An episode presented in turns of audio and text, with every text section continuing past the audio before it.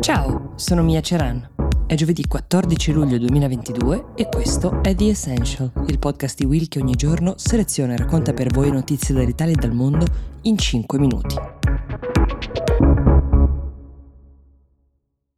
Se vi dicessi che esiste un governo che ha appena proposto di tassare banche e compagnie energetiche per offrire gratuitamente ad alcuni cittadini viaggi in treno, per finanziare ulteriormente borse di studio e anche la costruzione di nuove case nella capitale di questo paese, mi credereste? Ebbene, la notizia è vera purtroppo non viene dall'Italia perché il padre di questa misura è il socialista Pedro Sánchez, primo ministro spagnolo, che ha appena annunciato che appunto tutti i treni di breve e medio raggio saranno gratuiti tra settembre e dicembre prossimo, che il milione di cittadini che detengono già una borsa di studio vedranno un bonus ulteriore di 100 euro, oltre ovviamente a quel che già aspetta loro, e nella sola capitale Madrid verranno costruite 12.000 nuove unità abitative. Lavorerò incessantemente per tutelare la classe media di questo paese, ha dichiarato Sanchez nel presentare appunto queste misure.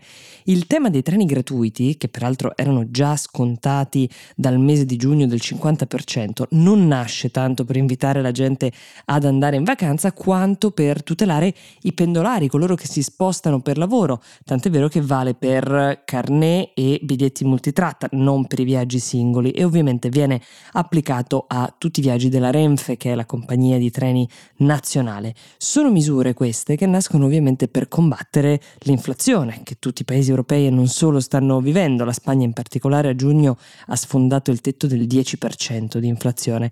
Le ragioni sono quelle che ormai conosciamo, i rincari per l'energia e il cibo aggravati dal conflitto tra Ucraina e Russia, ma soffermiamoci un attimo su come Sanchez intende trovare il tesoretto che gli servirà per mantenere questa promessa, perché ci vogliono circa 7 miliardi di euro per fare queste tre mosse e arriveranno tutti da nuove tasse che saranno introdotte a breve con due obiettivi, due casse alle quali attingere molto precise, cioè le banche e le compagnie energetiche che verranno tassate. Ovviamente i rappresentanti di settore stanno già iniziando a farsi sentire, ma Sanchez procede dritto per la sua strada, fedele alla lotta che si è intestato.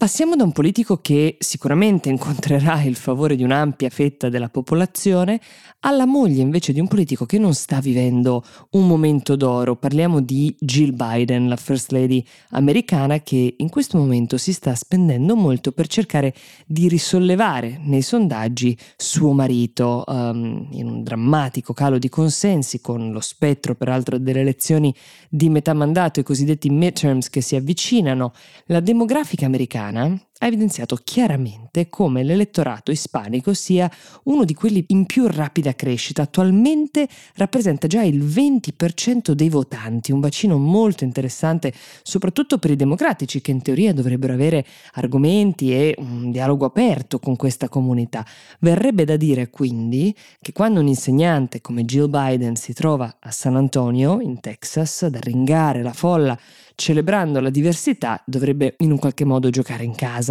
Eppure qualche giorno fa, quando questo è avvenuto, qualcosa è andato storto. Sia chiaro, il suo intento era quello di elogiare la comunità ispanica, lo ha fatto dicendo la diversità di questa comunità si distingue e si riconosce come i negozi alimentari del Bronx, quelli che vengono chiamati bodegas, lei però ha pronunciato bogedas, primo errore, comunità meravigliosa come gli alberi in fiore di Miami, altra citazione della First Lady, e unica come i tacos che si mangiano a colazione qui a San Antonio. Allora, la comunità latinoamericana di San Antonio è insorta sentendosi di fatto paragonare a dei tacos e subito sono partiti comunicati, battaglie social che dipingevano la First Lady come una persona che non conosce la comunità di San Antonio, che peraltro è una comunità che sta attraversando un momento di grande dolore. Eh, vi lo ricorderete, San Antonio la città dove è stato ritrovato il camion con dentro i corpi di 50 migranti morti, tutti ispanici, sicuramente questa ferita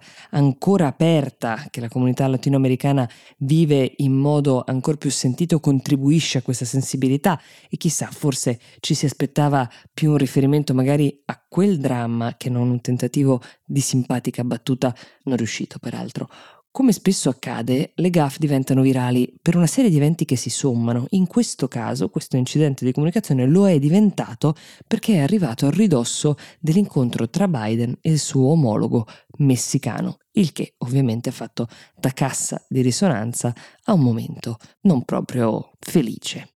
The Essential per oggi si ferma qui, ma prima di lasciarvi vi voglio segnalare un nuovo episodio di Grano nel quale vi diamo qualche consiglio prezioso per capire se c'è qualcosa di interessante per voi nella nuova riforma fiscale, quindi incentivi, detrazioni. Parliamo di assegno unico, di come ottenerlo, ma non solo, il link lo trovate qui nella descrizione.